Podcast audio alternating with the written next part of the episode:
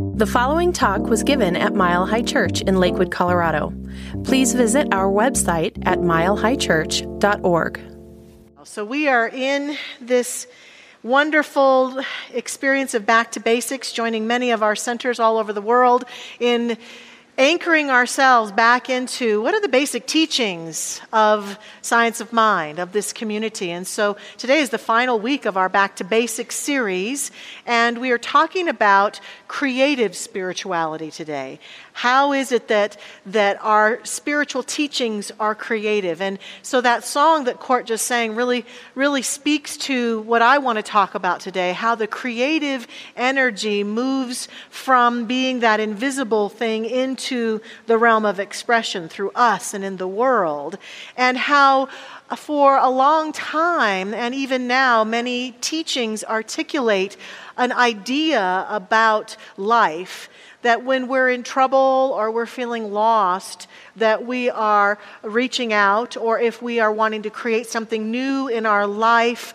or we are having a challenge, that we reach out. And the articulation that's different than us, that, that, that many people have experienced, is a notion of something out there that we, we cry to, we pray to, we scream at, we beseech and, and beg and borrow and bargain with and all that good stuff to try to convince it that we're worthy of getting the good that we desire. Much like many of us used to argue with our parents, you know, trying to convince our parents to give us things, or even our list that we might have made for Santa Claus at some point. Dear God, please send me this and that and the other. And so that articulation, while it works for many people, is very distinct from our articulation of those moments when we're saying, I need a nightingale. I need something to help me. What do I need? And how do I use the creative energy that is flowing through this universe to begin to create a life that serves me, whether it's a specific condition or a way of being or a prayer that I want to mutter for other people or for the state of the world. And we begin with an articulation of a different way that we see and sense God and the divine that we've been talking about all month as a presence and a power that is everywhere in everything, a, a creative force that is moving through every element of life, through every being, through every activity, through everything that we see. And this is akin to science. The science part of religious science has all to do with that we don't set aside scientific theory. We don't set aside and, and, and the notion of what the scientists are evolving and discovering about our universe. And one of the things that we know is true is that the energy of life is everywhere present in everything. That everything, molecules and energy, we talked about this a couple weeks ago, is expressing itself in various forms in this universe. And we believe that that force that science points us to is the creative source and force of this universe that we would call God or the divine. That it is inherent in and through and as everything. I was blessed to just complete a series last week on creativity. So I've got two talks here in the, in the, uh, the span of a couple of days about the creative impetus of life. And that series was based on a book by Gay Hendricks called Joyful Genius about, about embracing our genius. And he talks all about that creative energy. And so I, uh, before some of you start to take a nap as you hear the word creative too often and you think, oh, I'm not very creative. And I'm not talking about scrapbooking. I'm not talking about, you know, uh, the things that we do, pot, throwing pots or, or the, the, the thing. That's part of it. I'm, I'm talking about the way we create our life. How is it that when life is one way and we would prefer it to be a different way, how do we create the life we would love to live? That's what I'm talking about. And in order to create the life we would love to live, we have to take our place consciously in the creative process that's unfolding through us. So, Gay Hendricks tells us creativity is one of the best shows nature puts on. Everything we are now, our bodies, our brains, our millions of cells, got here through infinite displays of creativity by a nature that is always inventing anew. And so we know and we proclaim, as Reverend Josh mentioned last week, we are co creators. Our notion then is not of a faraway God that we have to convince of our good. Our notion is in alignment with what the mystics have told us throughout the ages. Every mystic who's ever had one of those transcendent moments of connectivity has articulated, oh my gosh, I am one with everything, and the energy of it all is right here within me. And that is our belief. That is our passionate belief about the nature of the creative energy of life itself, of the universe. It is pouring itself through us. We are vessels, each one of us, for the energy that God is. And it pours itself purely, unconditionally, absolutely through each one of us at all times. There's never been a moment we've been without it. There is not one person, one thing that is without it. It is everywhere present. But what I know is that sometimes it doesn't feel like that, right? Sometimes it feels like we've been abandoned by the universe. Sometimes it feels like things are not the way we want them to be. And whose fault is that, by the way? And, uh, you know, that, that's where we go in our mind. What's going on? I certainly don't have a hand in creating that horrible monstrosity situation right there. I could not have been a part of that. But life and our teaching would say we are the instrument through which it creates. And that instrument is our consciousness the, the thoughts and the, and the energy and the intentions and the habits of mind and the emotions and the worries and the concerns and all of that good stuff and negative stuff combined together creates the consciousness through which this presence then expresses that we are constantly creating because we are constantly thinking. We are addicted to thinking, actually, most of us. We think all the time, then we feel all the time, and we're constantly assessing and deciding and thinking and intending. We are in, our brain is in motion, even when we're sleeping, right? We're dreaming things are going on. We are constantly in motion in this creative process. And so, if we're an instrument of this creative energy, then how do we pray and, in, and then be able to have something happen through us? And what I would like to say right away, my very first point, is that when it comes to being an instrument of the divine, I assert we are constantly in a state of prayer. Because we are constantly in the creative process, we are constantly setting it in motion. It is pouring through us at all times. So we are constantly seeing its expression through us. And we are, inter- we are interacting in it and with it at all times. And so our life, our experience, individually and collectively, starts to then be molded to the way that we've tuned our own inner instrument, to the thoughts that we've planted in this seed of creativity to the ideas, and, and some of which we aren't even consciously aware that we've planted. Granted, many of them are inherited from the families we grew up in, and the culture we grew up in, and the worldview we grew up in, and the ideas that we've taken on almost by osmosis by traveling together in this world with other people. But at some point, we made an agreement with ideas of joys and possibilities or lack and limitation. And those agreements were that we focused on them or we, or we worried about them or we spent a huge amount of time looking at them and being interested in them. And therefore, the energy that we're being and that, that energy that's flowing through us is therefore showing us constantly where our internal consciousness, our internal energy is living, is expressing, is being. And as Reverend Josh mentioned last week, our founder said to us many times that, that fear is just misplaced faith. If we're spending time having fear thoughts all the time, being in fear, we're activating this consciousness towards that direction. It's misplaced faith. We're having faith in that which we are afraid of. And we have to, at some point, as he said, change our thinking, change our life. That's what we seek to do, In this center and all of the centers that we are a part of, we teach people how to shift this energy, how to shift this consciousness, and therefore shift their experience. But it sometimes can take some work.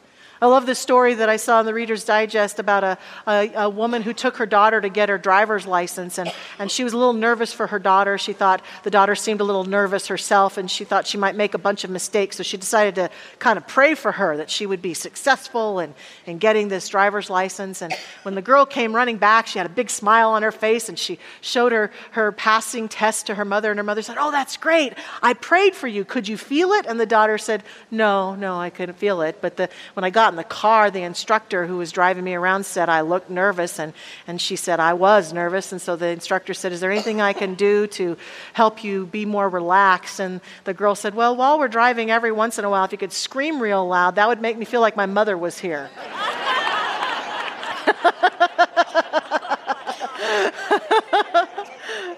I thought, what a story of familiarity, right? Familiar fear that we get caught up in in creating our life. We just get we get to habit habituated into these familiar fears and energy. And so we have to learn to shift that. We have to learn to transcend that. Ernest Holmes said to us, and this is how we do this our number one practice, I want to teach us today how, if we're in constant prayer, how we can shift that. And we call, and he called prayer, uh, s- spiritual mind treatment or treatment. When you hear people here say, I'm going to get a treatment, that's what they're talking about. They're talking about a process by which we then learn to shift our thoughts, our energy, and our consciousness we treat ourselves, in other words. He says treatment is not for the purpose of making things happen.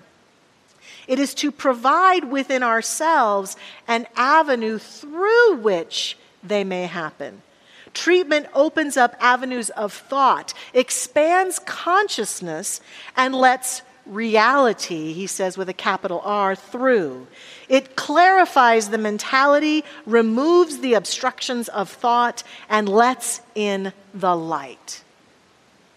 And so he's constantly telling us, and we constantly hear through the work that we do in our services, through the work that we do in our classes and groups, are working together to support each other in creating a different vessel of beingness such that life can express itself in a new way through us.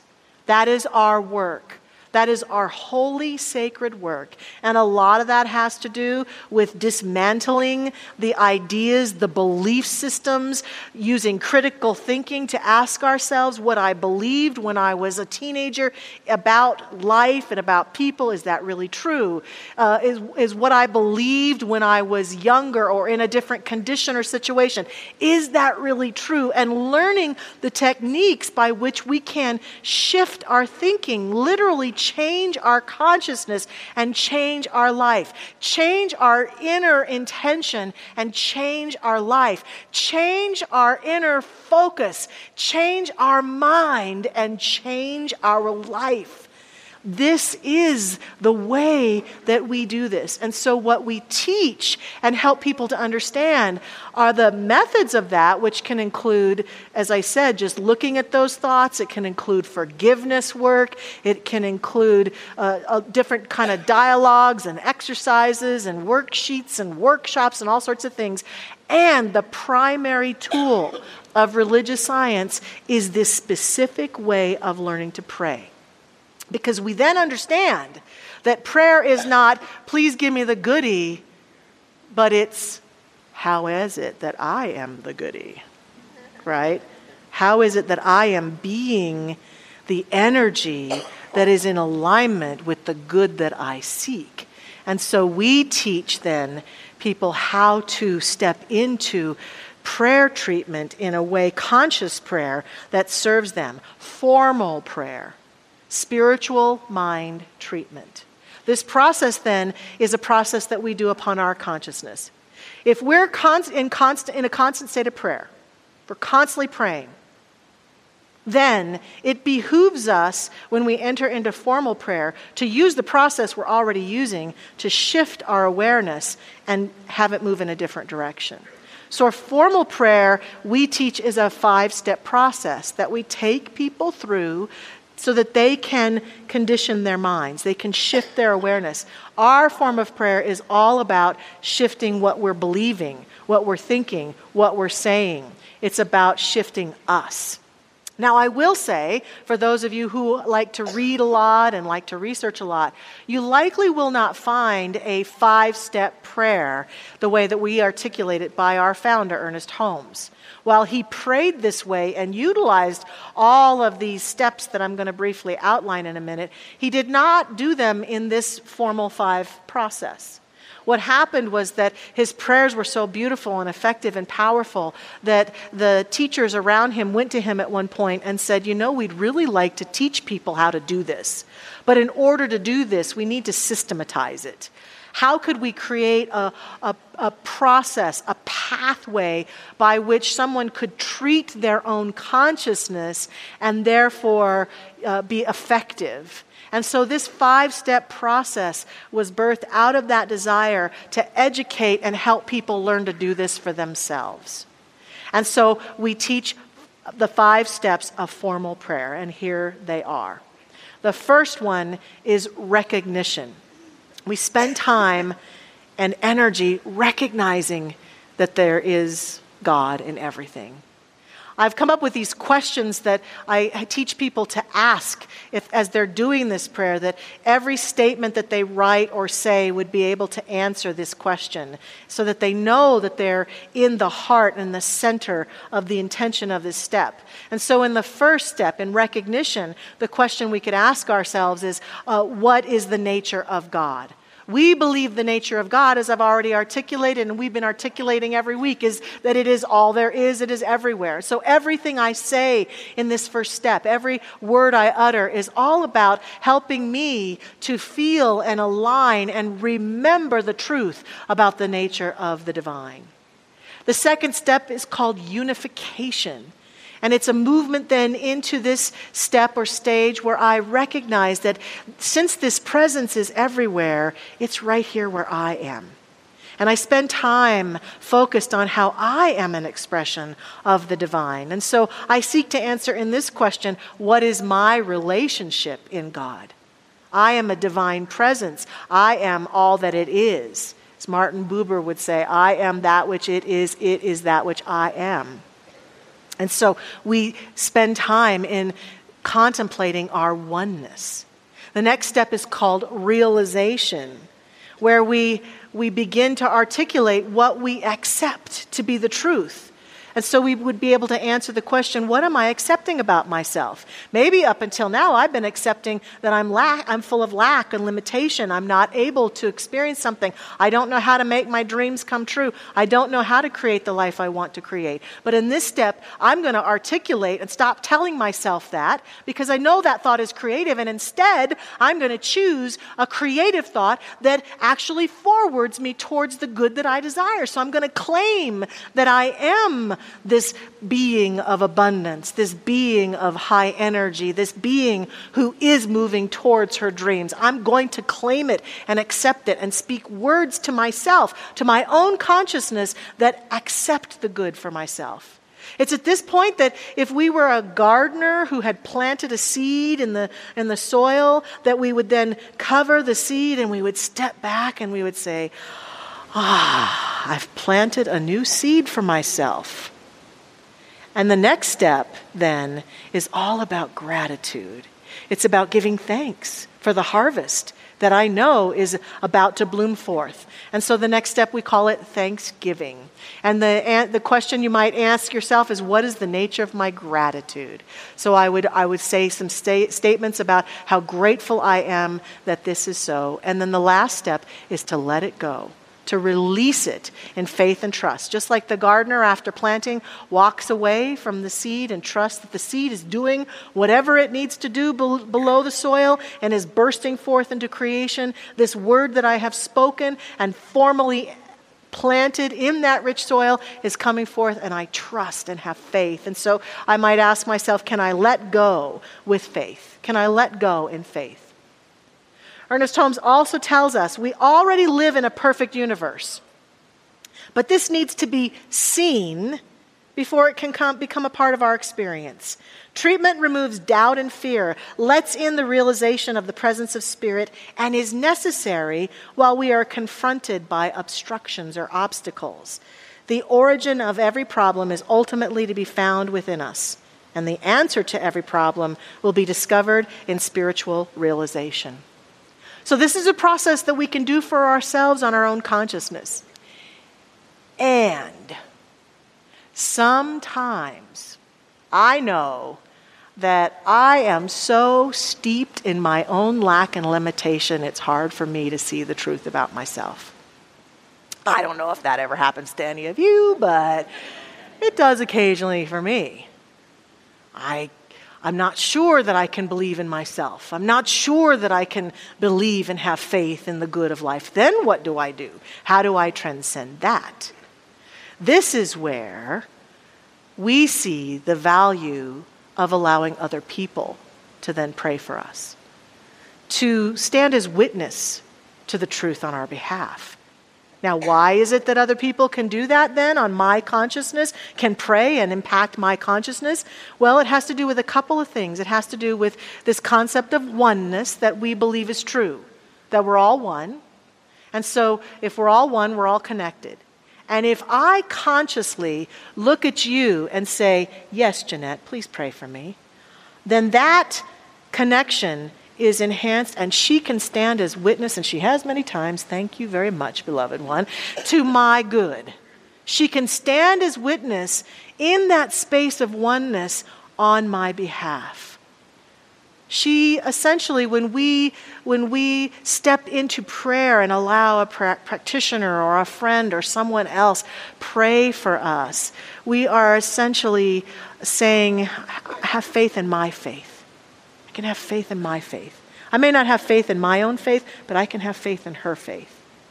Think about it right now. If I'm standing here before you and saying to you, I'm really having a hard time seeing the good in myself, I'm really having a hard time seeing the, the greatness or the ability in my life to step forward on behalf of some good, isn't it a lot easier to see it in me than it might be even in your own self? It's, it's, it's like one of the greatest things. Between the, the work that the practitioner prayer partners do in consciousness, in prayer and meditation, years of study and working to, to feel and sense the absolute reality of this presence that is everywhere, and then in that ability to stand in that faith and witness the good that God is as other people, when we hand over our request to them, we are having faith in their faith. We are saying, I'm not sure that I can have faith right now, but I know you can. And when I do that, here's the feeling that comes over me.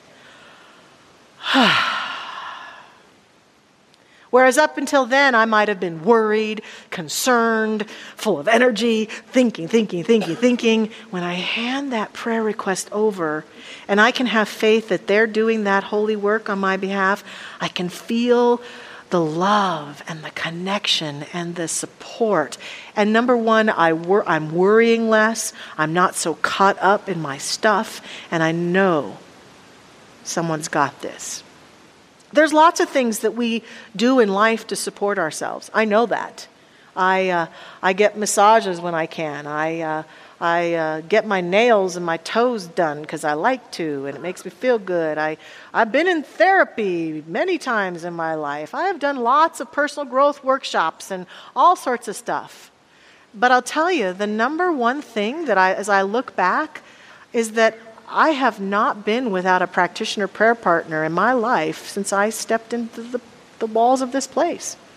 I have a prayer partner. I, I was noticing a, along the way recently, I, uh, I, I, let my nails go too long. It was like a month, and I was like not having the time to get to see my nail person, get my nails done, and I was feeling a little bit frustrated. But I, when I look back, I found the time to be with my practitioner prayer partner every week I found the time to do that because I believe that that is the number one thing I can do. If, if life changes by spiritual realization, my highest priority, if I want to change my life, has got to be in my spiritual realization for myself. And I've got to have people support me in that. If I believe that change happens through consciousness, then I've got to be willing to do the work and committed to do the work within me that will shift my consciousness. Rather than spending so much time and energy moving around in the world of form and trying to change things out there so that I can feel better in here, what we do is we say, no, change things in here, feel better in here, and life out there will change and shift. This is how we know that it works. This is what we know is true. And so, we give thanks today for the recognition of our creative spirituality and for our practitioner prayer partners because we know that they hold a holy, sacred space in our world, in our community, for helping us change our world. So I would say if you want to change, do this work for yourself. Learn how to pray for yourself. Learn how to change your thinking. And utilize our practitioner prayer partners to stand as witness for the truth of who you want to be expressing yourself as in this world. Thank you for listening to the Mile High Church podcast. This podcast is made possible by the generous contributions from listeners like you. If you'd like to make a donation, text 720 230 1404 or visit us at milehighchurch.org. Peace out, friends.